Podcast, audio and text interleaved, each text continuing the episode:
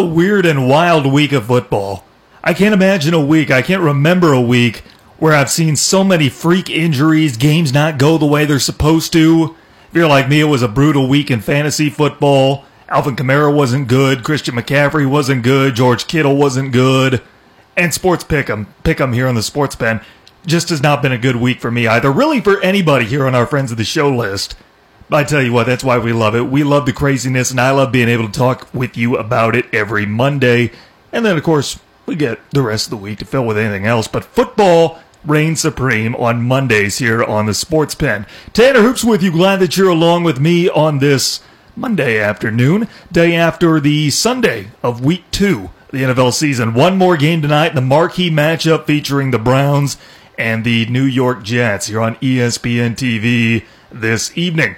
I tell you what, what we're going to do today, I'm going to give you my thoughts on each matchup from yesterday, give you some quick hits. I got a couple stats of the day. We'll play over under college football style coming up. I've got a trade proposal that very well could happen. Nobody's talking about it, at least I haven't heard anyone talk about it. I hope that nobody on the national stage has taken it before I got to get to it today.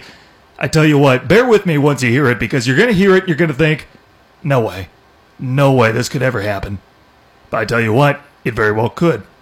It very well could. It's going to be out there, so bear with me while I make my case on it. That trade proposal is coming up over the course of the next hour. We got a little baseball talk to get to. Plus, I did another fan inbox. I'm going to answer some of your questions coming up over the course of the show. But let's get to NFL in a wild week one that really got going on Sunday. We had the Thursday night game. Yesterday, we had wild ones all throughout the board and plenty of upsets, plenty of key performances, and some not so key performances to go with it. You know what? A key performance, though, Lamar Jackson as Baltimore took down Arizona 23 17. We got to see Lamar Jackson go up against Kyler Murray, and that was fun. I tell you what, I'm sold on Lamar Jackson. I really am, ladies and gentlemen. I owe him a huge apology because I was one of those people making running back jokes. I thought, man, he doesn't have the arm accuracy. He doesn't even have the arm strength to be able to survive in the NFL as a quarterback. And yet here he is. I tell you what, yesterday, this is what he did 272 yards, two touchdowns passing. He rushed for a career high 120 yards. That means he threw for two times as many yards as he ran for. By the way, no other quarterback in NFL history has ever passed for 250 yards and ran for another 120 in a single game. Lamar Jackson became the first to do it yesterday, and he did it in just his 10th career NFL game. Think about that. No one else before Lamar Jackson yesterday has ran for 120 yards and passed for 250 in a single game. Lamar Jackson did it yesterday. Think of all the mobile quarterbacks. Think of some of the greats, some guys that had even an average arm. Just like a hint of being a good passing quarterback with elite running ability. Think about guys like Michael Vick. He never did it. Donovan McNabb, Daunte Culpepper. You want to go way back? How about Randall Cunningham? Lamar Jackson became the first one of anybody to ever get this done. Now, granted, his first couple of games this year were against the Dolphins and the Cardinals, two of the worst defenses in the NFL. But at some point, you just got to eat your crow and stop looking for ways to doubt him. That's what I'm doing here today on the show. Lamar Jackson, I apologize. I'm eating my crow today because you are now one of my favorite players in football. You are so much fun to watch. You and Pat Mahomes, you two just please stay healthy throughout the course of the year. Lamar Jackson is doing stuff that we really have never seen. And I could say that 10 games into his career because really, what has he done to give us doubt?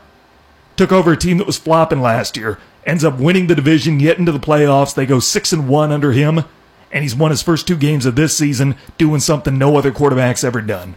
Lamar Jackson is legit, and I'm here for it. Lamar Jackson and the Ravens, 2 0, and they got to be the favorites in the AFC North now, don't they? With the news about Ben Roethlisberger, that's got to be Baltimore's division. San Francisco at Cincinnati, 41 17 San Fran. I don't know if he's ever technically been here, but Jimmy Garoppolo is back. 17 of 25, 297 yards, and three touchdowns. Now, granted, that came against the Cincinnati defense. Be a lot more impressive if it was somebody else.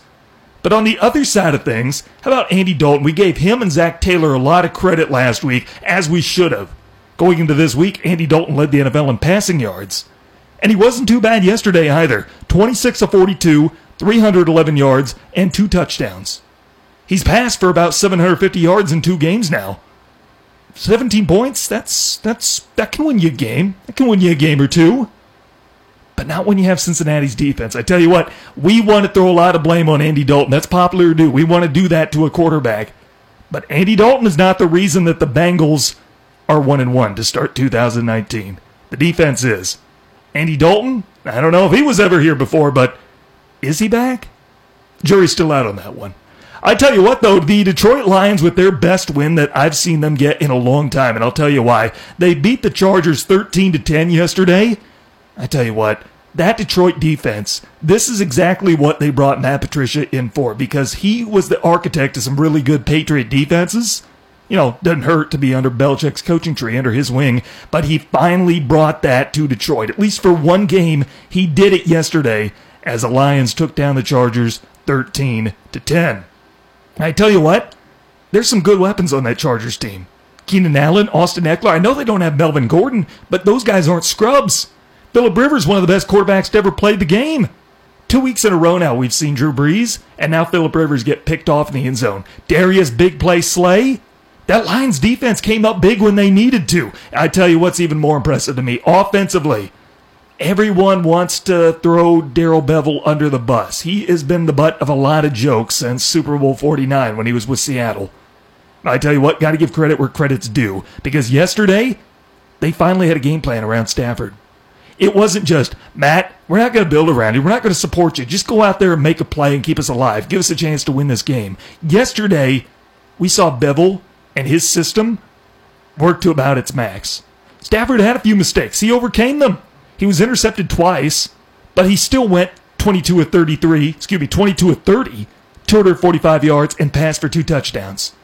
Stafford had a better day because he's not chucking it downfield and hoping something good happens. Rather, Bevell puts in a series of high percentage passes and Stafford's able to execute. What's more, Kerryon Johnson maybe had his best game in a Lions uniform, and he did so largely because of his receiving ability.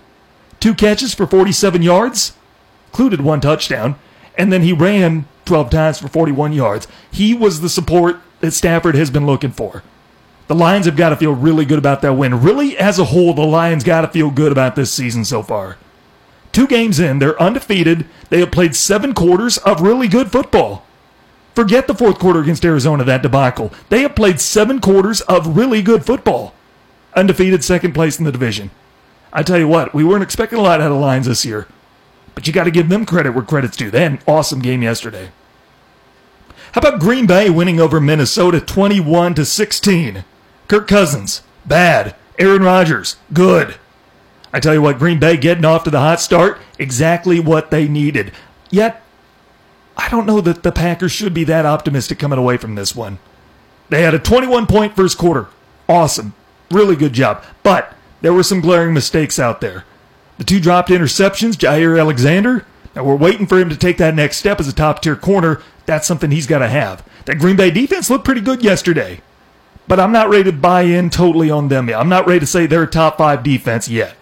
Because largely that was Kirk Cousins losing the game more than it was Green Bay's defense securing the game with an interception late in the fourth quarter. I tell you what, one of the other glaring mistakes in the Packer game yesterday, Matt LaFleur when Green Bay had the ball inside the 30, I think it was down to the 28 just before half, and Matt LaFleur chooses to go for it up 21 to 7 rather than taking the points, kicking a 45 or so yard field goal and going into half presumably up 17, provided the Vikings don't go down and score. I tell you what, this was a Viking offense that wasn't doing anything. They had one big play at that point in the game. That was a long touchdown run by Dalvin Cook. That's where you take the points, you go up by three scores before half, and you let that Viking offense make a play. Make Kirk Cousins be the one who comes back and beats you. Make him rally for three scores and one half on your home field. That was a huge mistake by Matt LaFleur not taking the points right there because Minnesota comes back down. They score, got within a touchdown, but then a penalty wiped that touchdown away. But you think about how that could have affected the game late. LaFleur takes those points. They're up 24 16 late when the Vikings have it first and goal, five minutes left. And I tell you what, then the Vikings need to score and they need the two point conversion. You put so much more pressure on them by doing that. That is a rookie coach's mistake by LaFleur. It's something he'll learn from and he'll move on. I tell you what, Kirk Cousins and the Vikings got I don't want to say the wrong word here, but you, you know what I mean. $84 million for that. Any half decent high school quarterback knows you don't make that throw that Kevin King intercepted.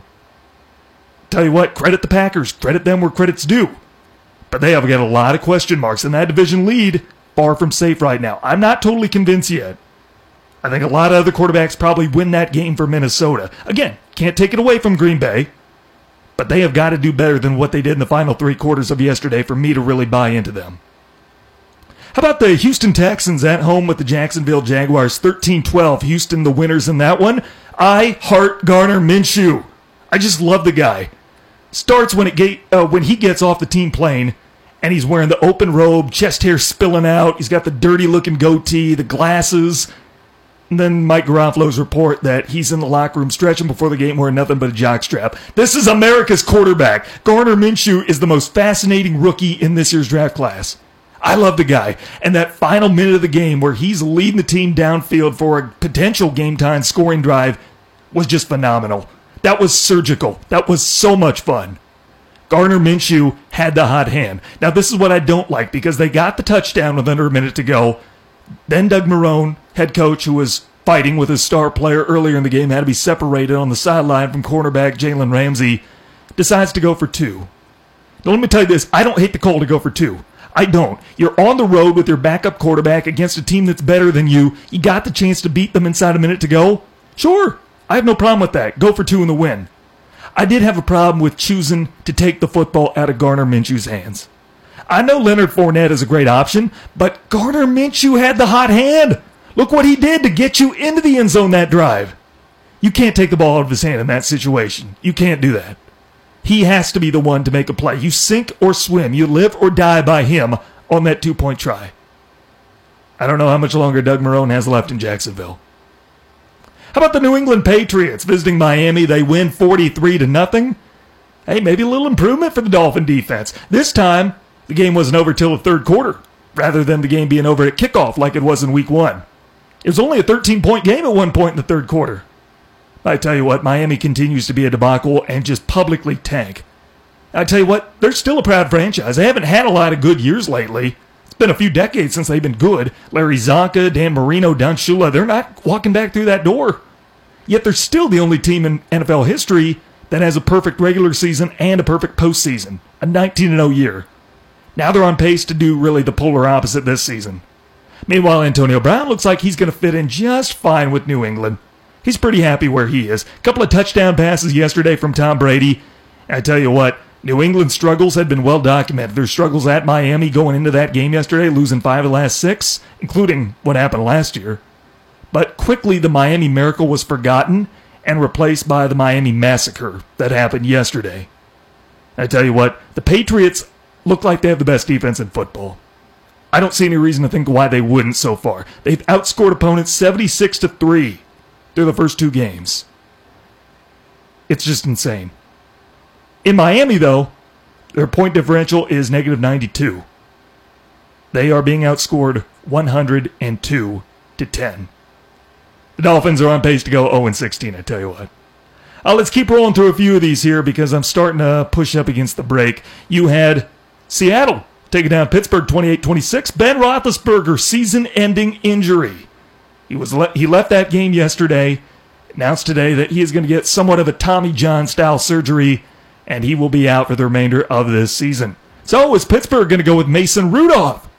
I'm not totally convinced, that's where my trade proposal comes in. I'm gonna have to save that for a little bit later on in the show, though, because I got a guest who's coming up here, and I got to wrap this up here pretty quickly. Seattle gets a win over Pittsburgh, though, 28 26. The Colts, 1917, getting by Tennessee. And the Titans are just made to be a 500 team. All's right in the world if the Titans are 500. That's how you know all's right in the world. Dallas Cowboys 31 21. They beat Washington. Dak Prescott, Kellen Moore, match made in heaven. Dak looks like a top quarterback now. Not in that top four with Brady, Brees, Mahomes, and Rodgers, but top 10? He's starting to make us think. In the right system with Kellen Moore? Oh, absolutely. He's starting to look that way now. Can't take anything away from what Dak has done here in the first two weeks of the season. How about Kansas City and Oakland 28 10? Chiefs, they were shut out through the first quarter, down 10 nothing. Pat Mahomes didn't have it. Then second quarter came around and he did. Four touchdown passes, and he just lit it up. They did this all with Tyreek Hill, by the way. Kansas City, Pat Mahomes, I love it. Pat Mahomes is quickly becoming my new favorite NFL player. By the way, week three, this Sunday, we get Pat Mahomes against Lamar Jackson and Baltimore. I can't wait. I can't wait. That is the game I'm most excited for. Chicago winners over Denver 16 14. Denver, they decided to go for two, and they converted. But they left 30 something seconds on the clock, leading 14 to 13. Matt Nagy seemed like he's lost his coaching touch because he's been so obsessed with a kicker, trying to find a consistent kicker. Eddie Piñeiro hit twice from 52 yards yesterday, including the game winner as time expired in the fourth quarter, and that gave Chicago the win 16 14. The Bears kicking game is back. LA Rams 27 9 over the Saints. Now, the biggest loss in that game being Drew Brees. He hit his hand on what looked to be Aaron Donald's face mask, on his helmet. Significant hand injury. He will be out six weeks, placed on the IR, and he will be eligible to come back about week nine. Maybe they should stop playing the Rams. I was expecting more New Orleans, and now they find themselves in a lot of trouble. Teddy Bridgewater, if he can go at least 500 here over the course of the next six games or so, New Orleans might be all right. And then how about the Carnage Bowl? Atlanta, Philadelphia, Sunday Night Football. Julio Jones saves the day, and Philadelphia, despite losing so many key pieces offensively due to injury, comes up half a yard short in their comeback attempt. Atlanta 24 20 over Philadelphia. It was just a weird day in the NFL yesterday, but a fun day. And that's why I love being able to break it down with you here in the sports pen. I tell you what, I have got a guess that's going to be coming up. I've still got a lot more to get to on football, but we're going to switch to some baseball here for the next segment. We'll come back and we'll talk a little hardball next on ESPN UP. Check out the UP's live and local sports talk show, The Sports Pen. Weekday afternoons at 4 on ESPN UP and on the ESPN UP app. Welcome back to The Sports Pen on ESPN UP. Tanner Hoops with you. Glad you're along. Well, Saturday night, the American Association crowned their newest champion. The St. Paul Saints won it in three straight games over the Sioux City Explorers, the franchise's first AA championship ever. And we're joined by play-by-play man Sean Aronson. He had the call Saturday night night. Sean, thanks for being with us. Congrats to you and the Saints. Has it set in yet? Uh, uh, I think it. Uh, I think it's set in a little bit, Tanner. Thanks for thanks for having me. You know, it was an incredible, incredible playoffs. It was an incredible final month of the season, and uh, culminated into Saturday, which uh, was a night that I don't think any of us around here will soon forget. I tell you what, Sean, getting to call that final out, being on the call for the championship as a whole, where does that compare to some other moments throughout your broadcast career? You know, I kept uh, telling people, people would always ask me, you know, what's your uh, most memorable moment as a broadcaster? And I kept telling people I hope it was, uh, it was to come, you know, because I hadn't called the championship moment. Uh, it is probably top two now. Uh, I was fortunate enough to call Kevin Millar's home run with the Saints a couple of years ago when he came back to play uh, in one game for the Saints. Um, but this one topped that because I've been waiting 19 years as a broadcaster to to get that moment, and and I did, and it was unbelievable. And of course, look, I didn't I didn't throw a pitch, I didn't uh, swing a bat, uh, I didn't do anything on the field. So thanks goes to, to all the guys and, and manager George Tsamis and, and what he did. Well, Sean, the Saints have been waiting for a team like this for a long time. They've made it to four American Association Championship Series, but this one is the team that breaks the streak. What is it about this team that's different from others in the past?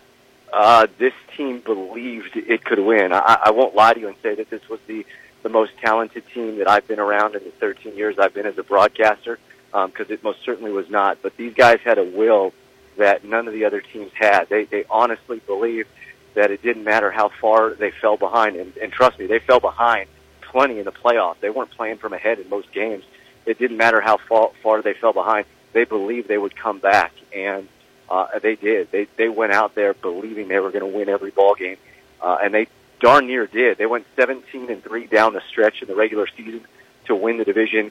Um, lost the first two games in the playoffs, and then rattled off six in a row. So what you know, what is that? Twenty three and five over the last uh, basically month of the year. It's, it's incredible. Yeah, down two nothing, facing an elimination game in the opening round of the playoffs. Had to come back that night. Infield single, I think, walked it off, and then from there it was just cruise control for your guys. But tell me about that comeback. Take us through the process. Well, you know, it's interesting. Game three, so we lost the first two games on the road. Game three, uh, we were actually we had a perfect game against us through six innings, and we were down four nothing. Um, think about that. You're nine outs away from from being eliminated, being swept. Uh, you don't have a hit. You don't have a base runner. Uh, and then it just slowly started in, uh, you know, in the seventh inning, and we were able to, to tie the ball game up. Uh, that night we went on to win six to four. Uh, it was the next night in Game Four that we won on the walk-off infield single, one to nothing. Uh, and then in Game Five, we were we were down five to nothing, uh, and and came back to tie that ball game up at five in the sixth inning.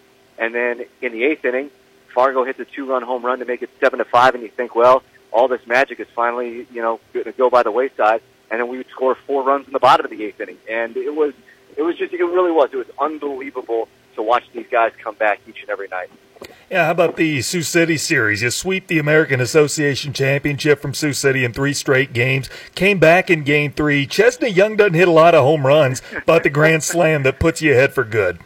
Yeah, no doubt. He, uh, it's funny because he had only hit six home runs in his career, um, and then he had six home runs for us this year with one of them being a grand slam. I mean, his first professional grand slam, and then in the playoffs, he comes through with a, with a grand slam in game number three. And, and the ironic thing is, the last time the Saints won a championship back in 2004, they got a walk-off grand slam in game number five that won them the championship. So uh, now this wasn't of the walk-off variety, and it wasn't in game five, but they are uh, they are paralleled are the Saints' last two championships uh, by grand slams, and and you couldn't draw it up uh, any better than that.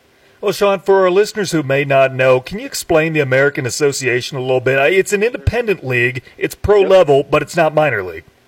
No, correct. Yeah, so it's uh, I, I like to call it a first chance, second chance league. First chance for guys that are coming out of college that were not drafted, uh, and a second chance league for guys that were in affiliated ball. Most of our guys were in affiliated ball somewhere, and they got released, and they're looking to continue their career in hopes of scouts seeing them and having another organization sign them. As a matter of fact, we had arguably the MVP of this league for the first half in Max Murphy, uh, who was a former Minnesota Twins farmhand, played for us for the last couple of years, and he had his contract purchased by the Arizona Diamondbacks. Uh, and again, ironically, he won a championship with High A Visalia the uh, the same night that we won our championship. So uh, while he didn't win a title with us, he, he went on to an organization this year and, and won a title High Visalia. So uh, look, uh, these people think independent ball and they think, uh, you know, weekend beer league softball. You know, they, that's what they think, and it's not. These guys, uh, you know, in Game Three against Sioux City, we faced a former major leaguer uh, in Taylor Jordan, uh, and and some people may remember that name. He gave up Albert Pujols' 500 home run. So, uh, look, this is this is not a a league where there's no talent. There is this is a league where there is a ton of talent, uh, and, and it shows on a on a nightly basis. And you've got a beautiful facility up there in St. Paul, CHS Field. Tell me about the stadium atmosphere there on Saturday night. Yeah, it was unbelievable. We had 72 hours to sell tickets, and you know everybody always says that Saints fans only come to games because of the entertainment and uh, it's a good time, and, and it is. It's all of that. But on Saturday night, in 72 hours to sell tickets, and this is a ball club that usually sells, uh, you know, 8,000 per night. We, we, we're the highest drawing team uh, in all of independent baseball and one of the top drawing teams in all of minor league baseball.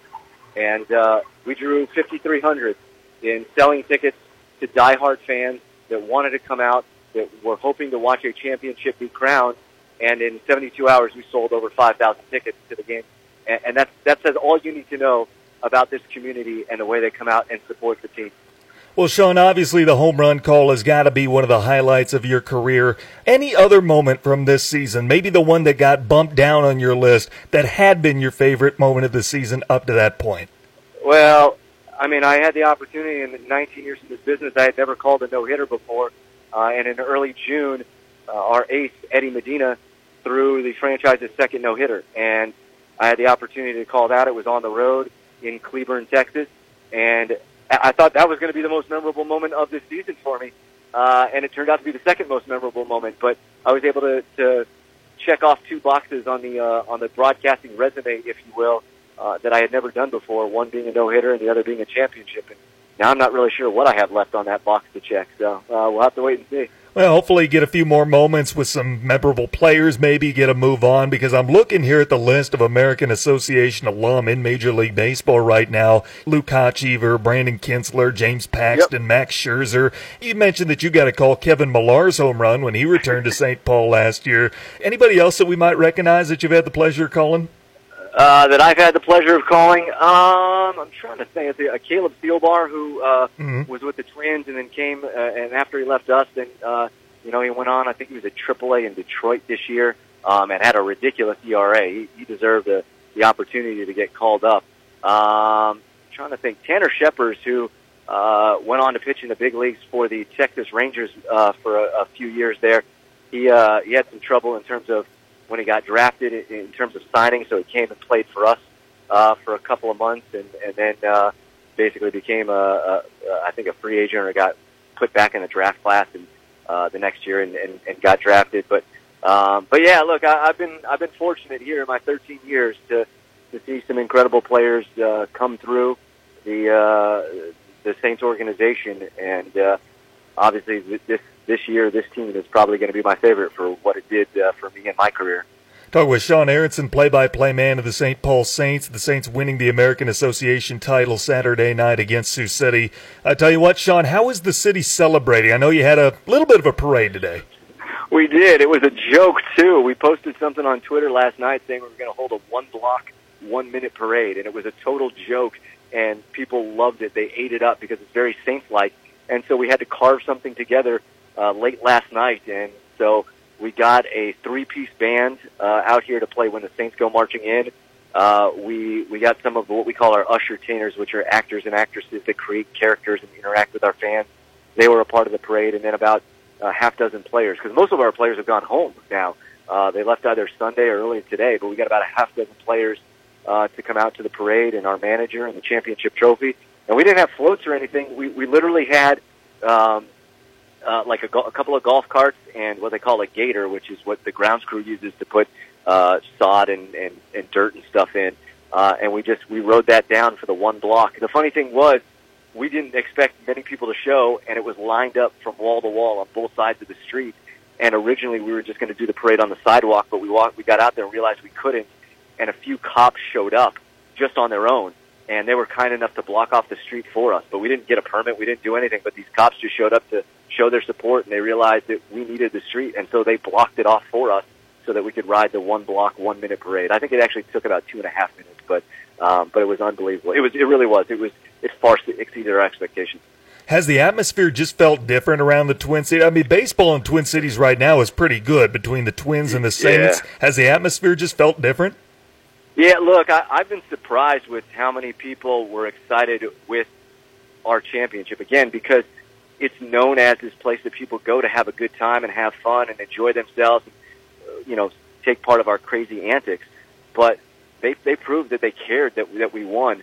Um, I, I do want to give a shout out to the Minnesota Twins. They're actually honoring us tonight at Target Field uh, before their ball game against, I believe they're playing the White Sox tonight.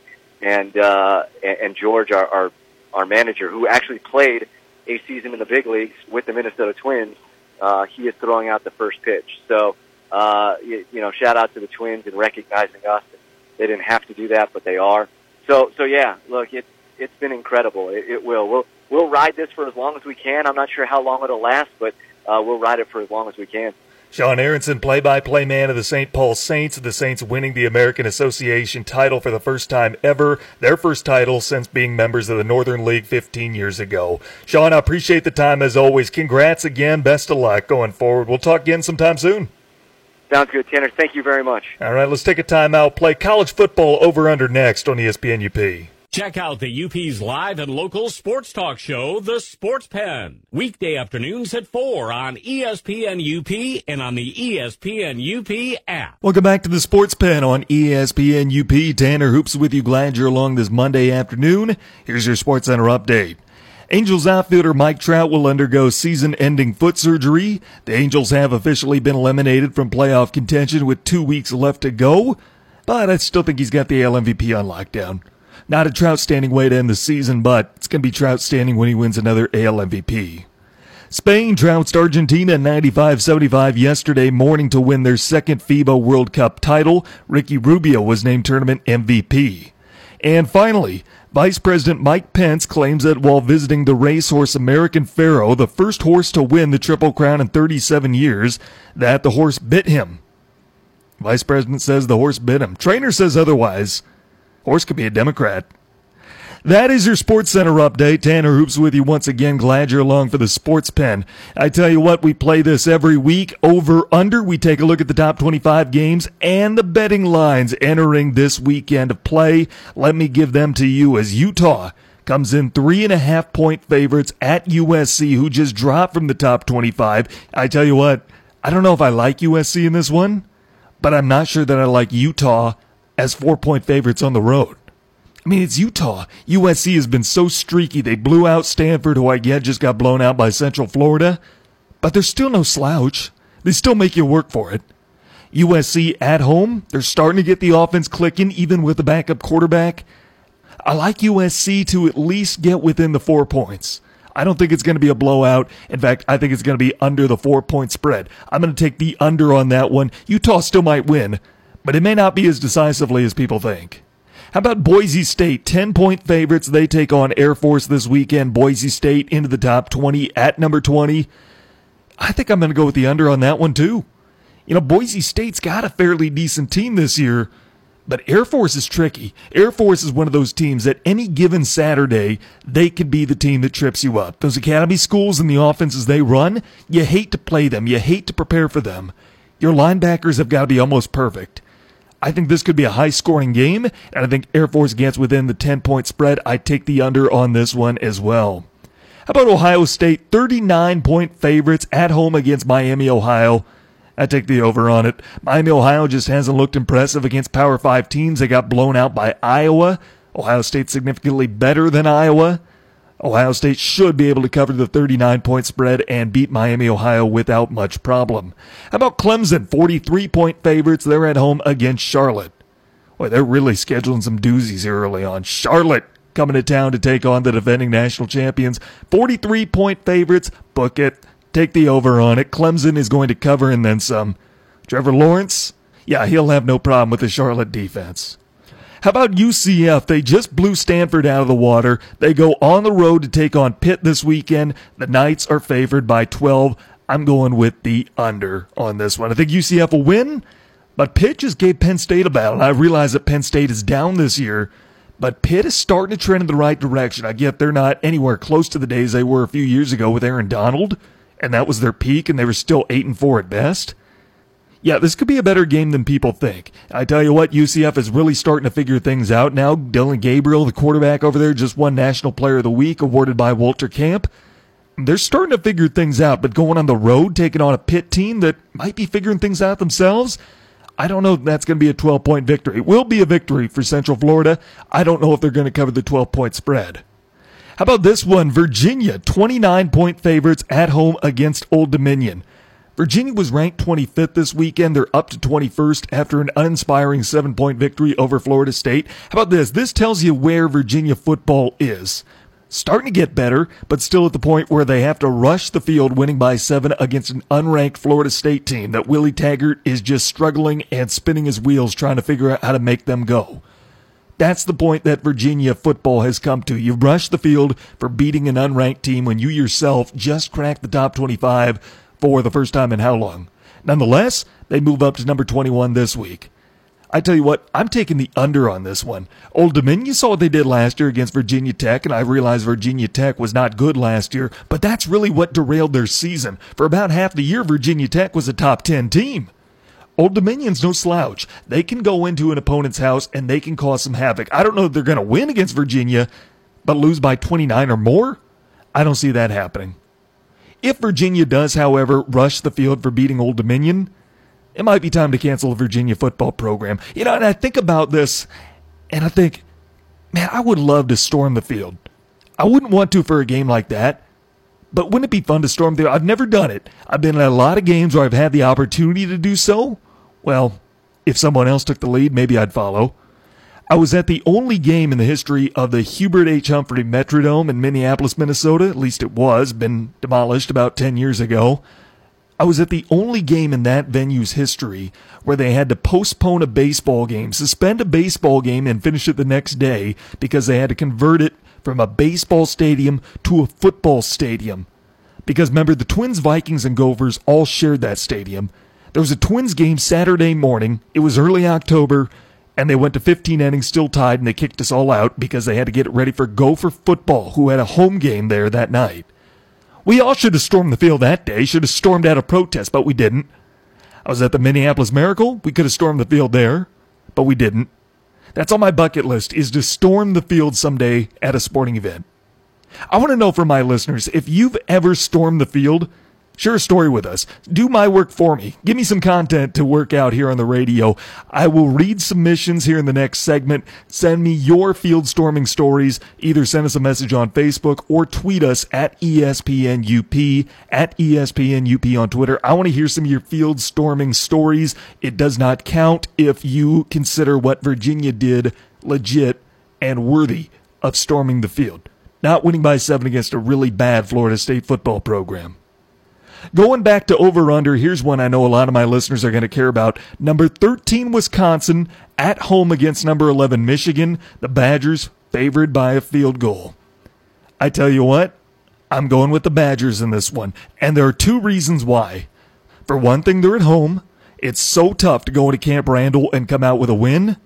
For another thing, Jonathan Taylor, Michigan defense, it's not a good combination for the Wolverines. Jonathan Taylor, the best running back in college football this year, against the Michigan run defense, which is allowing three yards per carry. Their run defense is 61st in the country, and they played Mid Tennessee State and Army. Now, again, the academy schools, they run that tricky offense. They really stretch you defensively. They test your run defense.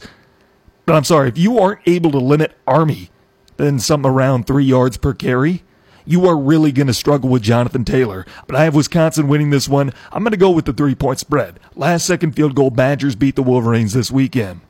How about Washington, seven point favorites at BYU? Now, BYU's tricky. Last couple of games, overtime victories for them. You have a really good Washington offense. Jacob Eason has come in and he's done wonders with them. I like the seven point spread though. I think BYU will make it interesting toward the end. I think Washington by one score is going to have enough. They get the victory over the Cougs. I like the spread in this one. How about the Fighting Herms, fresh off their controversial win against Sparty? They are seven point favorites against Colorado this weekend. I'm going to go with the over on it. I think maybe 10 is where they should have set the line for this one. Arizona State, they're a lot more tricky than people realize. I get Colorado is the same way. You could say the same thing about them. But I think the Fighting Herms are starting to get on the map a little bit think we got to give them some credit. They just got in the top 25 this weekend, coming in at number 24.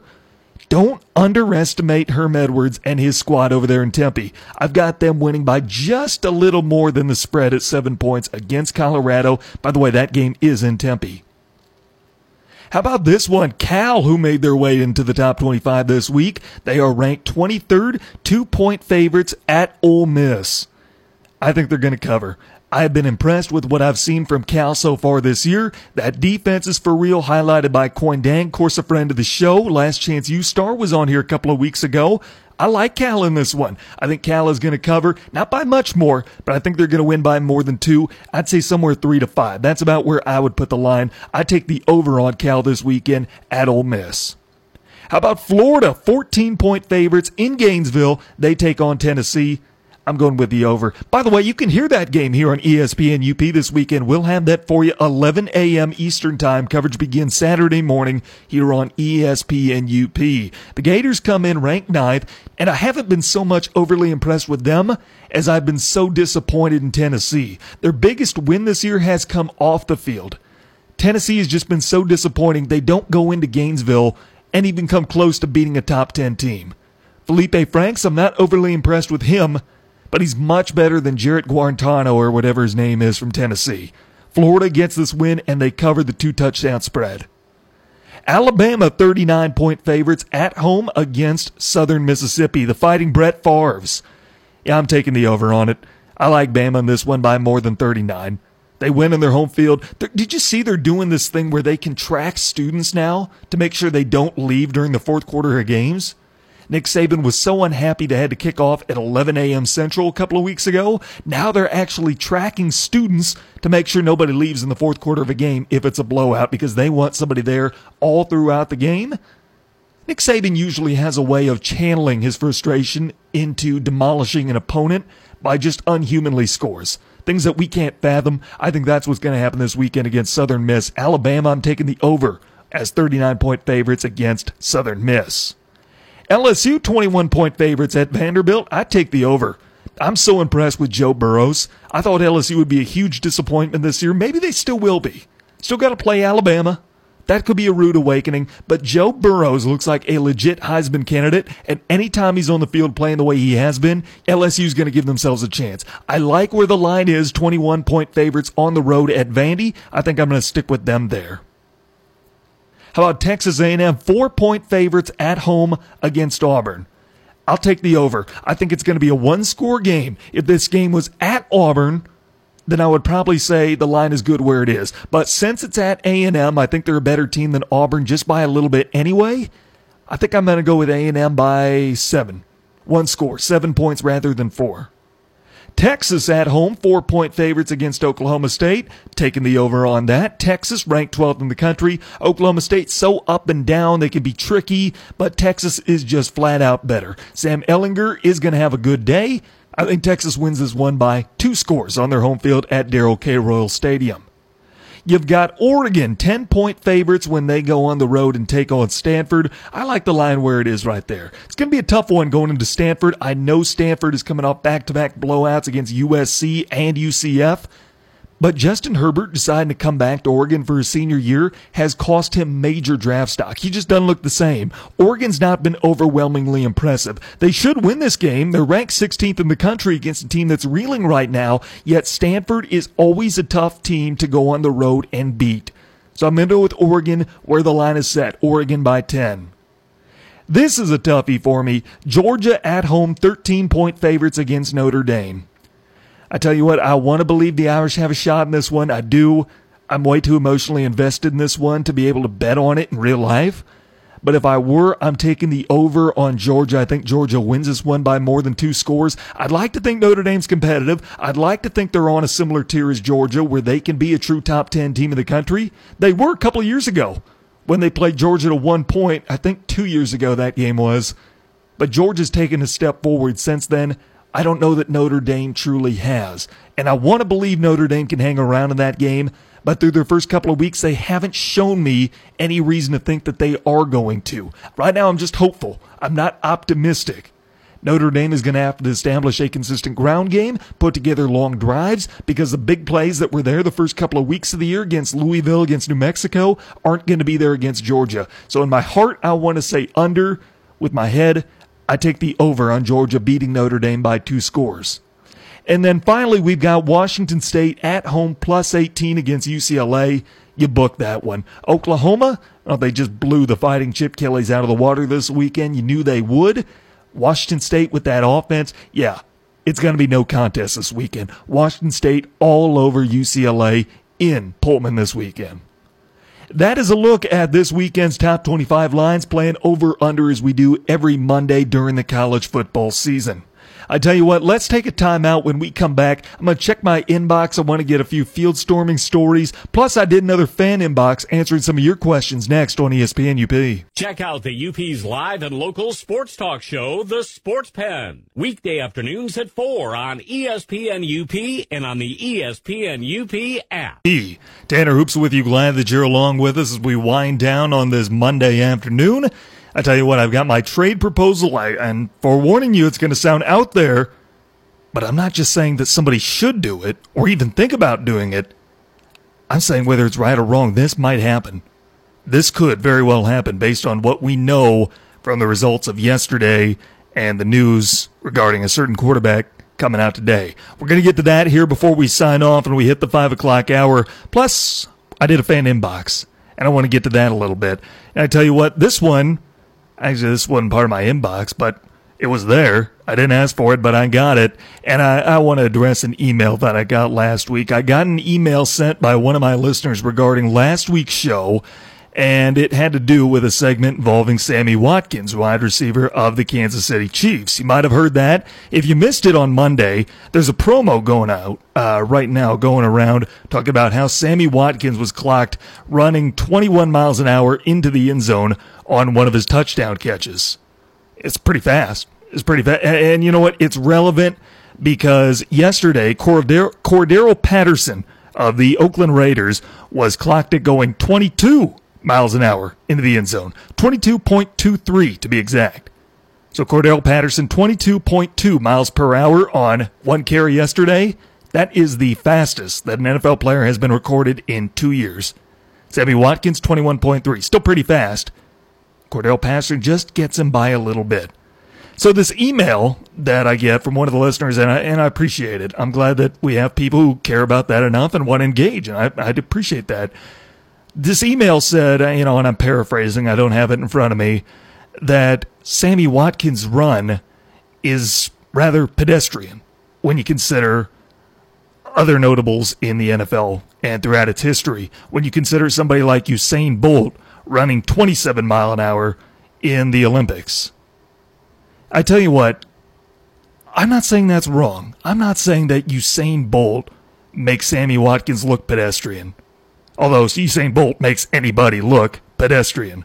What I am saying is just because others may have done something more impressive shouldn't take away from the remarkability of what Sammy Watkins did or what Cordarrelle Patterson did yesterday.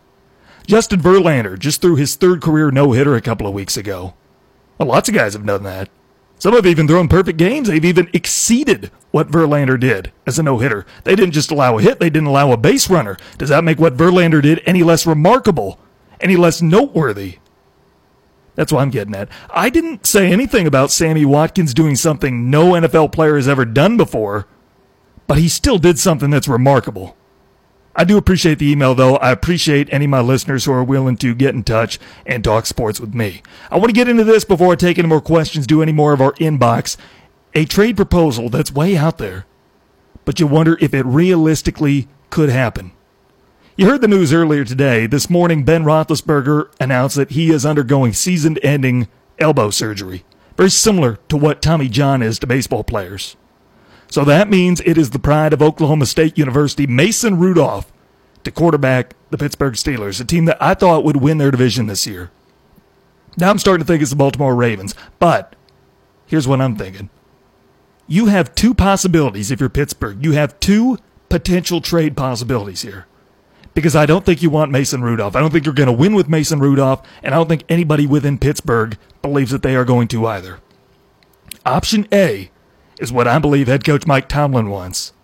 And that would be putting a package together and trading with Miami for Josh Rosen. They have a lot of guys in Miami who want to get out of there. Josh Rosen, well, maybe he could be a guy that you can put together a good enough package for. Miami feels like this tanking has been worth it. The tanking has been worth it to do a trade like this.